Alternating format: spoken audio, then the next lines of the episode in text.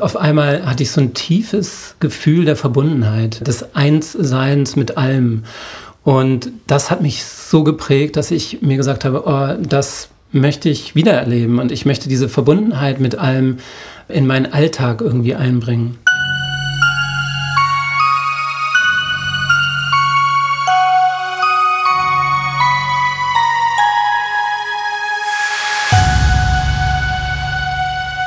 Herzlich willkommen zu einer neuen Folge von Das Leben ist kein Ponyhof. So schön, dass du da bist.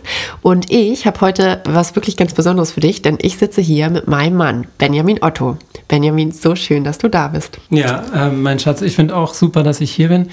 Ich weiß nicht, ob du erinnerst, was ich ursprünglich mal gesagt hatte, wann ich sozusagen in deine Folge komme. Und zwar, ich glaube, ich hätte mal gesagt, die hundertste Folge oder sowas, weil ich nicht oh gleich von Anfang an mit dabei sein wollte.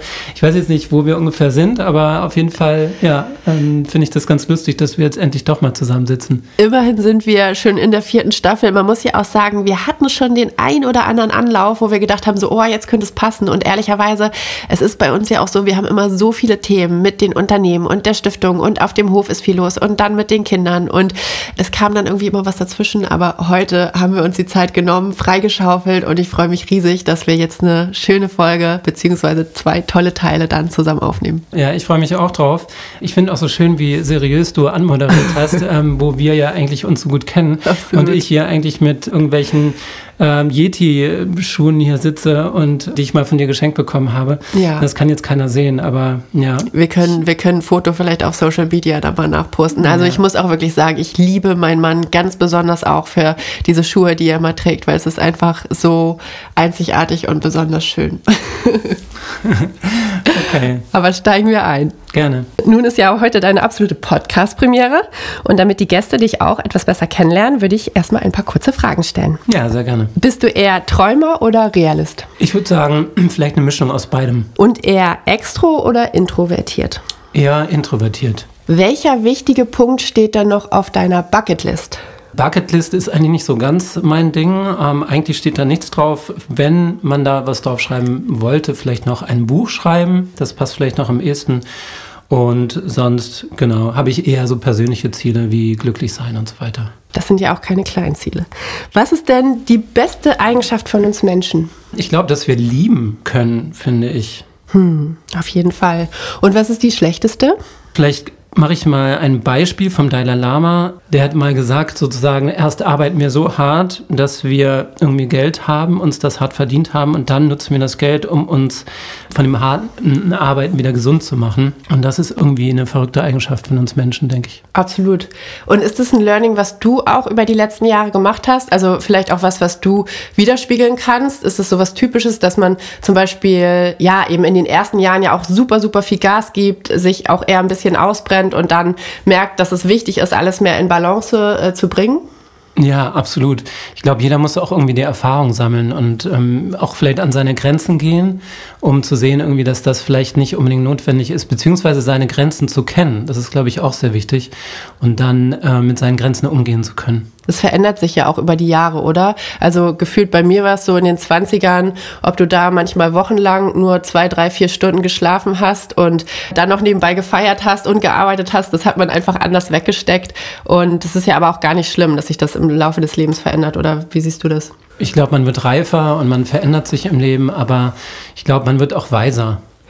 Was ist denn deine große Stärke? Oh, ich würde schwer jetzt eine einzelne Stärke irgendwie hervorheben können, aber ich würde sagen, dass ich so ein Allrounder bin und eher Holist bin. Ähm, ich bin mit vielen Sachen halbwegs gut, aber ich habe jetzt nicht so die eine Sache, wo ich besonders gut bin. Ich bin Visionär, das kann ich vielleicht hervorheben und vielleicht noch ein paar andere Sachen, die wir im Laufe des Gesprächs dann noch äh, ansprechen können. Wenn uns jetzt jemand zuhört, der sagt, ich weiß gar nicht so richtig, wie ich meine Stärken erkennen kann. Hast du da vielleicht einen Tipp? Wie hast du gemerkt, hm, daran bin ich irgendwie gut und äh, in dem Bereich eher vielleicht nicht so? Ich glaube, man sollte sich genügend Zeit nehmen, um sich selber kennenzulernen und auch äh, genügend Raum und Ruhe, ähm, also ganz, ganz viel Zeit nehmen für sich selbst und dann kommt es auch von allein. Man merkt dann, was seine Stärken sind, natürlich auch durch Ausprobieren, durch Erfahrung sammeln und so weiter. Das Leben zeigt einem ja auch, was man besonders gut kann und was man vielleicht nicht so gut kann. Wovor hast du am meisten Angst? Ah, zum Glück habe ich aktuell gerade nicht so sehr Ängste. Ich bin grundsätzlich ein sehr ängstlicher Mensch. Gerade in der Vergangenheit hatte ich doch einige Ängste, die ich aber zum Glück auch aufarbeiten konnte. Und was jetzt noch vielleicht so übrig geblieben ist, sind so eher Höhenangst oder vielleicht ja auch äh, Klaustrophobie oder so. Also dass ich jetzt nicht so gerne in ganz, ganz engen Räumen bin. Aber ich habe jetzt nicht die eine Angst irgendwie, wo ich jetzt sage, wow, die sticht jetzt hervor. Was ich immer erstaunlich finde bei dir ist, dass man es dir dann gar nicht so anmerkt. Also du gehst ja trotzdem zum Beispiel, du fliegst und gehst in die Luft und äh, also auch in Höhen hinein. Ja, hast du da so mentale Übungen vielleicht auch, die du uns mitgeben kannst? Ein Tipp vielleicht, wenn man so herausfordernde Situationen hat, die einen vielleicht auch Sorge machen können? Ich glaube, das ist eine Sache, die ich wirklich gelernt habe, weil ähm, also mit Ängsten umzugehen und gut damit umzugehen. Und ich glaube, die Angst kann einen nicht kaputt machen. Angst passiert auch in Wellen, das heißt, es gibt auch immer wieder Momente, wo die Angst dann weniger wird. Man kann sich da immer rausholen und vor allem, wenn man loslässt. Ne? In dem Moment, wenn man wirklich meditiert und ähm, loslässt, dann ist es möglich, die Angst auch wirklich nachhaltig loszulassen. Das heißt, Meditation ist für dich auf jeden Fall ein Tool, wo du sagst, es hilft einem, ja, vielleicht auch bewusster bei sich selber zu sein, so Ängste und, und Themen nicht an sich heranzulassen. Würdest du das jedem empfehlen? Ja, auf jeden Fall. Also ich glaube, Achtsamkeit ist ja auch mit Meditation verbunden und Achtsamkeit lernt man sehr stark, glaube ich, durch Meditation. Also Meditation ist sicher auch ein Entspannungstool. Da gibt es ganz, ganz viele Facetten äh, von unterschiedlichen Meditationen. Aber ich kann es auf jeden Fall sehr empfehlen. Es ist jetzt nicht jedermanns Sache, aber für mich persönlich passt Meditation sehr gut. Hm, die Themen Bewusstsein und Achtsamkeit spielen ja auch in unserer Stiftung eine große Rolle. Da wollen wir nachher auch noch ein bisschen mehr drüber sprechen. Aber erstmal noch die Frage, du bist Serienunternehmer und Menschen wie du werden in der Öffentlichkeit ja oft als ja fast Übermenschen wahrgenommen. So viel ist gelungen, so starke Persönlichkeiten. Kannst du uns auch mal ein Beispiel geben, wo was nicht geklappt hat bei dir? Ja, auf jeden Fall. Sicher ist einiges nicht gut gelaufen in meinem Leben. Jetzt beruflich gesehen hatte ich meine Handelsfirma und die Handelsfirma wollte oder ich wollte mit der Handelsfirma Spiegelbildschirme verkaufen. Also Bildschirme, die hinter den Spiegel gesetzt werden und in Hotels zum Beispiel, man guckt sich in den Spiegel, drückt dann auf den Knopf und dann geht ein Bildschirm an und man sieht im Spiegel, kann man Fernsehen oder andere Bilder sich anschauen. Das wollte ich vertreiben, verkaufen über eine Handelsfirma. Und ich habe, glaube ich, 20 Mal angemeldet, dass ich einen Großkunden habe und es ist nie was draus geworden. Und die hm. Firma ist letzten Endes pleite gegangen, beziehungsweise ich musste sie wieder zumachen. Das war ein beruflicher Misserfolg. Es gibt sicherlich noch andere Misserfolge. Also im beruflichen Bereich, aber auch natürlich im privaten Bereich, können wir vielleicht später nochmal drauf zu sprechen kommen. Und nun sagt man ja aber oft, dass man eben aus dem Scheitern gerade auch die wichtigen Dinge lernt fürs Leben. Hast du da was Bestimmtes mitgenommen, woran du dich noch erinnerst? Ja, auf jeden Fall. Also ich glaube, es ist wichtig, immer wieder aufzustehen und immer wieder ähm, daran zu glauben, was man sich vorgenommen hat. Hm. Ähm, weil letzten Endes, glaube ich, wird man seine Ziele dann auch erreichen können meines Erachtens ist fast alles möglich und wenn man wirklich nur daran glaubt, dann kriegt man das auch hin. Hm. Was ist denn das Wichtigste, das du im Leben gelernt hast? Auch da finde ich schwer, irgendwie jetzt das eine Wichtigste ähm, irgendwie zu sagen und zu finden. Aber ich glaube, finde das, was dich wirklich glücklich macht. Irgendwie, das ist, glaube ich, entscheidend und das habe ich in meinem Leben hm. auch gelernt. Da hast du mir auch geholfen, den Weg zu gehen, der für mich der richtige ist. Ne? Und ich glaube, das wünsche ich wirklich jedem äh, auf dieser Welt, irgendwie das zu finden, was ihn oder sie glücklich macht. Und auch da wieder, das ist ja auch genau der Ansatz von unserer Stiftung, weil wir eben glauben, dass wenn jeder seine Stärke erkennt und lebt, dann können wir so viele Potenziale heben und so viele tolle Ideen entwickeln, wie wir den Herausforderungen unserer Zeit begegnen. Deswegen würde ich das nur bestätigen, dass das ja so eine wichtige Erkenntnis für jeden, glaube ich, auch sein kann, ehrlicherweise, dass man, dass man das wirklich tut. Gibt es irgendwas, was du als nächstes gerne lernen möchtest? Oh, äh, es gibt viele Dinge, die ich noch lernen möchte. Ich glaube, mich beschäftigt ja insbesondere die Spiritualität. Und ich würde super gerne die Spiritualität nutzen, um Beruf, Beziehung und auch die persönlichen Vorlieben irgendwie harmonisch miteinander in Einklang zu bringen. Ich glaube, Spiritualität kann im Alltag helfen, sozusagen einen Weg für sich zu finden, auch eine Verbundenheit mit der Außenwelt, mit der Umwelt. Also ich setze mich sehr mit der Spiritualität auseinander und das würde mich faszinieren, sozusagen diesen Weg zu gehen. Wie bist du dazu gekommen? Gab es da sogar vielleicht ein Schlüsselerlebnis, was dich dazu gebracht hat? Ja, ich habe tatsächlich mal so ein meditatives Erlebnis gehabt. Da war ich, ich glaube, 14 Jahre alt etwa. Da bin ich bei uns im Hirschpark, war das damals, da hatten wir gewohnt in der Nähe und da bin ich spazieren gegangen, alleine und hatte irgendwie dann ganz stark das Bedürfnis, mich irgendwie in den Wald zurückzuziehen und mich hinzusetzen. Ganz abgefahren, weil ich hatte nie irgendwie von Meditation gehört oder so. Mhm. Und ich habe tatsächlich mich dann in den Wald hingesetzt und ich glaube, die Sonne schien auch noch so ein bisschen durch die Bäume durch. Es war echt eine super schöne Stimmung.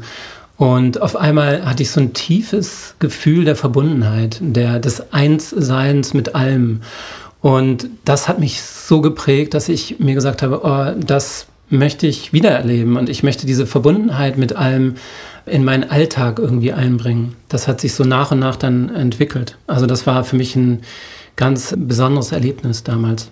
Ich finde total schön, dass du das gerade beschreibst, weil gerade diese Verbindung von Natur und was das mit einem macht, wenn man in der Natur ist, wenn man mit der Natur ist, wenn man ja auch die Jahreszeiten erlebt, die Vögel und all die, die Tiere und Lebewesen, die sich in der Natur bewegen, dann macht das einfach was mit einem. Und ich finde, es ist manchmal gar nicht so leicht zu beschreiben, weil wenn Menschen uns ja auch fragen, wieso lebt ihr auf dem Land und was, was macht ihr da eigentlich den ganzen Tag, dann denke ich immer so, oh, es gibt so viel irgendwie zu erleben und so viel zu tun und ähm, es ist gar nicht so einfach, das darzulegen. Aber man merkt eben auch von jedem jedem Menschen, der hierher kommt auf den Hof, dass diese Energie, die hier einfach herrscht, was mit den Menschen macht. Also, dass die gleich sagen, oh, es ist wie Urlaub, man ist auch so ausgeglichen und ich fühle mich so gut. Ja, es ist schön, dass du das damals schon gespürt hast und ich finde auch toll, dass du, dass du versuchst, das eben zu verbinden, auch mit allem, mit der Arbeitswelt und so. Das finde ich ganz toll. Danke. Die Frage ist bei dir eigentlich, überflüssig, weil die meisten Menschen, glaube ich, wissen, dass du dich sehr, sehr viel engagierst. Aber vielleicht magst du auch irgendwas hervorheben. Wo engagierst du dich? Was sind so deine Herzensbereiche, in denen du auch ähm, ja, dich sozial einsetzt? Also neben der Stiftung mit dir gemeinsam äh, gibt es ja noch die Stiftung HHI, also Holistic Health Institute. Und das ist so meine persönliche Herzensangelegenheit. Und da geht es ja um Gesundheit. Ähm, es geht aber um alternative Methoden, wie man Menschen gesund machen kann. Und ich glaube persönlich, auch aus eigener Erfahrung, dass eben ein reiner Schulmediziner einen nicht komplett gesund machen kann, sondern dass es noch alternative Methoden bedarf, um wirklich ganzheitlich gesund werden zu können. Und es gibt so viele neue Krankheiten, wie zum Beispiel Post-Corona und oder Post-Vac und so weiter, ähm, wo man festgestellt hat, man kommt mit der Schulmedizin an einer gewissen Stelle einfach nicht mehr weiter. Und da hilft natürlich alternative Medizin. Und da gibt es so viel, was man machen kann, von traditioneller chinesischer Medizin über ähm, Homöopathie und ganz, ganz andere Wege. Ähm, ich habe mich zum Beispiel auch ein bisschen mit traditioneller europäischer Medizin beschäftigt. Das ist nochmal ein ganz, eine ganz andere Richtung, die schon ganz alt ist, äh, die viele gar nicht kennen. Post-Vac musst du, glaube ich, einmal kurz für uns alle erklären. Genau, Post-Vac heißt nach der Impfung sozusagen. Ne? Also ah, okay. die, die, da verbleiben teilweise auch bei einigen Menschen Schäden oder Zustände, die man bekommt, sozusagen, also Schwäche, äh, Anfälle oder beziehungsweise sowas wie CFS, also Chronic Fatigue Syndrom, äh, was daraus entsteht. Genauso wie äh, Post-Corona, also nach Corona, kann auch eben durch Impfung ähm, Folgeschäden entstehen und verbleiben leider. Hm. Und wenn ich das richtig verstanden habe, dir geht es ja eben auch darum, die Ursachen der Krankheiten anzugehen, damit man ja eben wirklich auch von innen heraus einfach stark ist, ein starkes Immunsystem hat, dass man in seiner Mitte sein kann, in seiner Kraft und dann im besten Falle auch die meisten Krankheiten abwehren kann, oder? Habe ich das ja, richtig verstanden? Ja, genau mhm. richtig. Es geht darum, also nicht Symptome äh, zwingend, also Symptome sind auch wichtig, um äh, sicherlich Ursachen zu finden, aber nicht die Symptome zu behandeln, sondern die Ursachen zu behandeln. Mhm. Und ähm, die sind eben vielseitig. Und vielseitig meine ich aus verschiedenen Bereichen kommend. Also einmal können natürlich Medikamente helfen, aber es kann auch helfen, wenn man psychologische Themen hat, die man nicht aufgearbeitet hat, dass die irgendwann hochkommen und dass man die dann aufarbeiten sollte. Die spielen natürlich auch stark in die Gesundheit mit rein. Oder auch wenn man etwas macht. Ich habe Menschen erlebt, äh, die einen Beruf gewählt haben, der nicht der richtige für sie war und dann super unglücklich waren, aber auch krank geworden sind. Mhm. Also es geht so weit, dass Menschen krank werden, wenn sie nicht zufrieden sind oder mhm. nicht glücklich sein können. Was ich total interessant finde, ich weiß von deinem Papa, und das hat er, glaube ich, auch schon im Interview gesagt, äh, Michael Otto, dass er auch mal überlegt hat, Arzt zu werden. Glaubst du, dass das was ist, was auch irgendwie in der Familie drinsteckt, dass alle sich für Medizin interessieren oder ist das jetzt totaler Zufall? Ja, hatte ich auch schon gedacht. Kann durchaus sein, dass das irgendwie eine Verbindung hat. Ähm, vielleicht gibt es dann Grundsatzinteresse an Gesundheit, an der Gesundheit des Menschen. Kann ich aber schwer sagen. Mhm. Also auf jeden Fall hat er sich dafür interessiert und hat er auch echt überlegt, das zu studieren.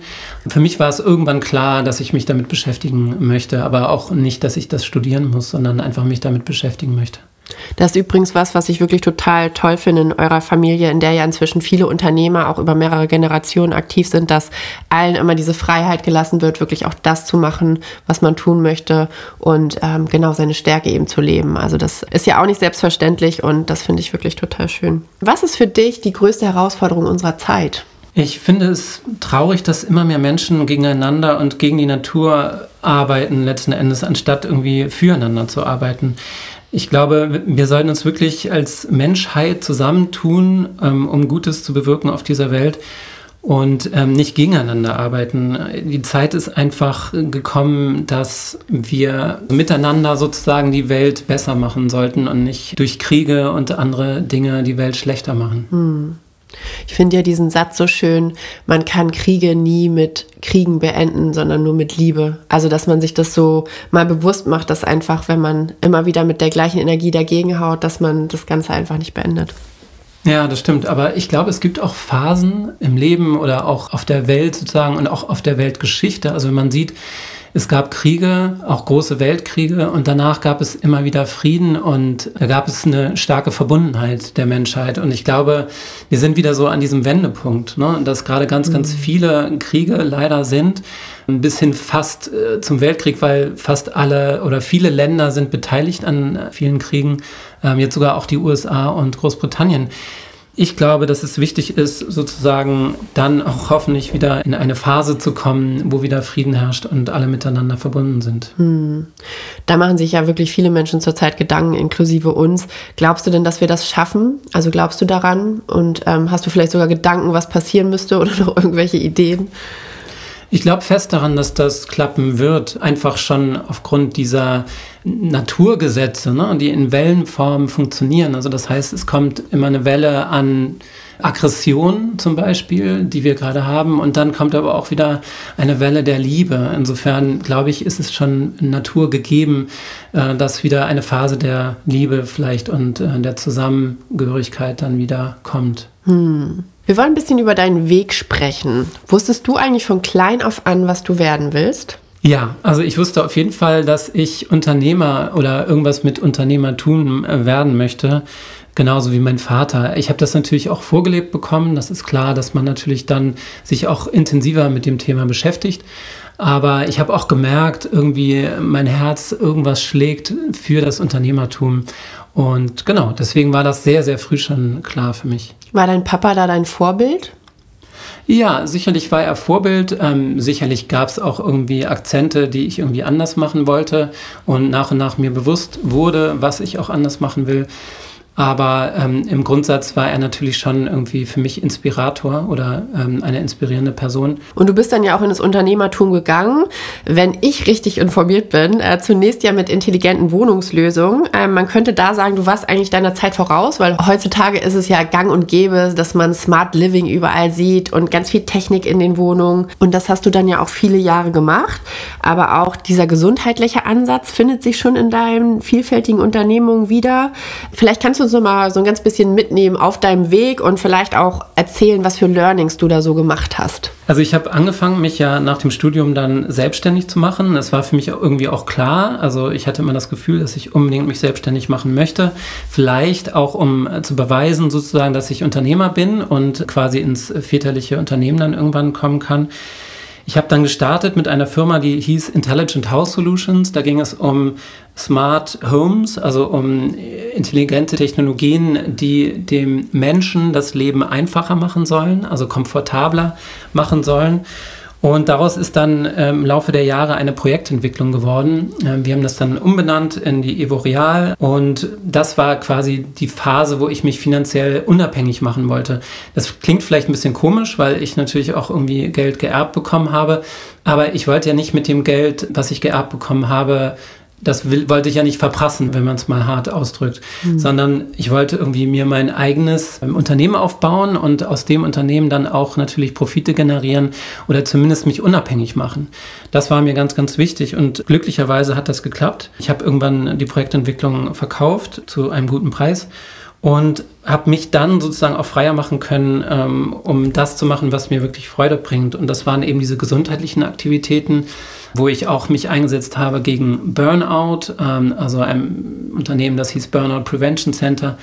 Und auch noch meine Stiftung, die dann ins Leben kam, also diese HHI-Stiftung, Holistic Health Institute. Mit der Stiftung habe ich dann das Gesundheitsthema erforscht, beziehungsweise mich damit beschäftigt. Und wie gesagt, die gibt es ja immer noch wenn du sagst Burnout, es gibt ja immer wieder so Worte, die sehr präsent auch in den Medien behandelt werden, eine ganze Zeit lang und dann verschwinden die wieder. Du hast jetzt schon über verschiedene gesundheitliche Ansätze gesprochen. Glaubst du denn auch da, dass alles irgendwie miteinander zusammenhängt? Also Burnout, dieses vielleicht sogar Chronic Fatigue Syndrom, so verschiedene Herausforderungen, die man eben auch hat. Also Würdest du sagen, die Ursache ist, ist eigentlich immer ähnlich? Ähm, und hast du da vielleicht auch einen Ansatz, wie wir darauf achten können? Vielleicht liest man jetzt nicht mehr ganz so viel über dieses Thema, aber es ist ja immer noch präsent, oder? Ja, absolut. Ich glaube, ähm, Burnout war tatsächlich ein Schlagwort, was es schon vor vielen Jahren gab oder auch eine Phase, wo das auftrat. Ich glaube, wenn man jetzt wieder so unterscheidet zwischen Ursache und äh, Symptomen, ähm, kann man fast sagen, das Symptom ist das Burnout, weil sich das irgendwann äußert, dass man nicht mehr kann. Äh, vor vielen Jahrzehnten hat man vielleicht gesagt Nervenzusammenbruch oder, oder was auch immer. Aber da gibt es ja eine Ursache dafür. Und ähm, deswegen finde ich das CFS so spannend, also dieses Chronic Fatigue Syndrom, was sich übersetzen lässt wie chronische Erschöpfungszustand oder sowas. Das finde ich super spannend, weil das ist die Ursache oder beziehungsweise man kann dann die Ursache erforschen. Warum ist ein Mensch so chronisch erschöpft? Das ist ja nicht nur vielleicht, weil er zu viel arbeitet. Ne? Da kommen ja noch andere Faktoren hinzu. Das macht es wirklich spannend und, und auch für unsere Zeit relevant, äh, denke ich. Ja, das klingt wirklich super interessant und diese fehlende Achtsamkeit, die vielleicht dazu führt, dass man so bestimmte Krankheiten dann auch bekommt oder Symptome, die findet sich ja am Ende eben auch wieder in unserem Stiftungswirken wieder. Deine ganzen Bereiche, in denen du gewirkt hast, unternehmerisch, ähm, das war ja nun wirklich vielfältig. Was waren da so deine, deine Key Learnings? Kannst du uns da mal mitnehmen, ja, was du vielleicht aus der Zeit besonders mitgenommen hast, was sich besonders eingeprägt hat auch? Also aus dem Unternehmertum insgesamt ähm, habe ich gelernt, dass es wichtig ist, eine operative, ein operatives Management zu haben, was richtig gut ist. Also damit Unternehmen erfolgreich sein können, ist es wichtig, dass man ein gutes Mittelmanagement oder beziehungsweise operatives Management hat. Das habe ich auf jeden Fall gelernt und ähm, das ist natürlich ganz massiv auf die Menschen, die im Unternehmen arbeiten, drauf ankommt. Ne? Also dass das gute Menschen sind und dass die mit den Werten auch übereinstimmen. Also das A und O sind die Menschen, die für mhm. das Unternehmen arbeiten. Und wenn uns jetzt jemand zuhört, der sagt, ah, ich habe auch schon so lange so eine Idee und ich würde mich eigentlich gerne selbstständig machen, aber ich weiß noch nicht so richtig, kann ich das überhaupt? Hast du vielleicht da auch noch den einen oder anderen Tipp, hm, wie man so ein Gefühl dafür kriegt, ob eine Idee gut sein kann? Ich weiß ja nicht, wie du überhaupt auf deine Idee gekommen bist oder deine Ideen. Vielleicht kannst du uns da auch noch mal mitnehmen und ja, vielleicht noch den einen oder anderen Tipp geben. Bei mir ist es so, ich bin sehr, ein sehr visionärer Mensch, der sich Dinge vorstellen kann und auch irgendwie ein Gespür für Trends hat.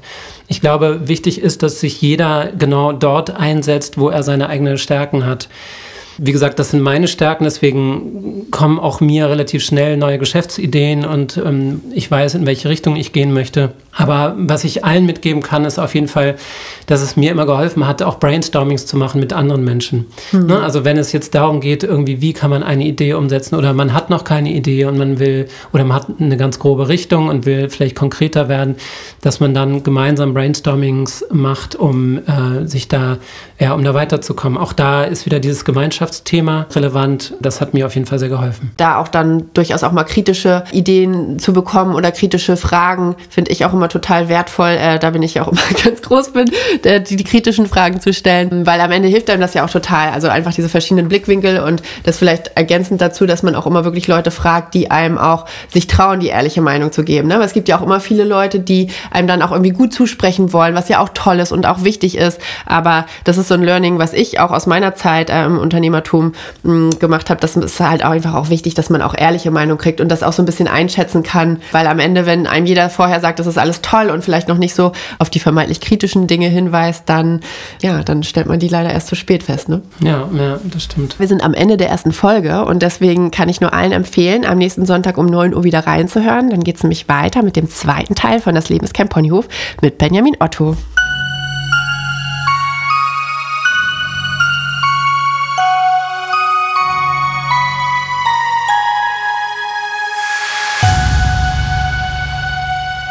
Das war der erste Teil von Das Leben ist kein Ponyhof mit meinem Mann Benjamin Otto. Ich muss sagen, es war wirklich eine total schöne und witzige Erfahrung auch irgendwie für uns beide, weil man ja vor allem nicht in, in großer Öffentlichkeit vor anderen spricht ähm, mit seinem Partner. Ja, aber es hat Spaß gemacht. Ich hoffe, euch hat es auch gefallen. Wie gesagt, gerade in der nächsten Woche sprechen wir nochmal über viele spannende Themen ähm, von Benjamins Weg, was ihn persönlich bewegt und auch mit der Stiftung. Also hört auf jeden Fall rein und lasst uns super gerne in Verbindung bleiben, wenn ihr Lust habt. Ihr erreicht erreicht mich über LinkedIn und Instagram unter Janina Lin Otto und für Food- und äh, Landthemen unter Frau Ultrafrisch bei Instagram. Und wenn ihr Lust habt, dann gebt doch dem Podcast auch eine Bewertung bei eurem Podcast-Anbieter. Da würde ich mich auf jeden Fall riesig freuen und wünsche euch jetzt erstmal eine wunderschöne Woche und freue mich, wenn ihr am kommenden Sonntag um neun wieder reinhört. Eure Janina.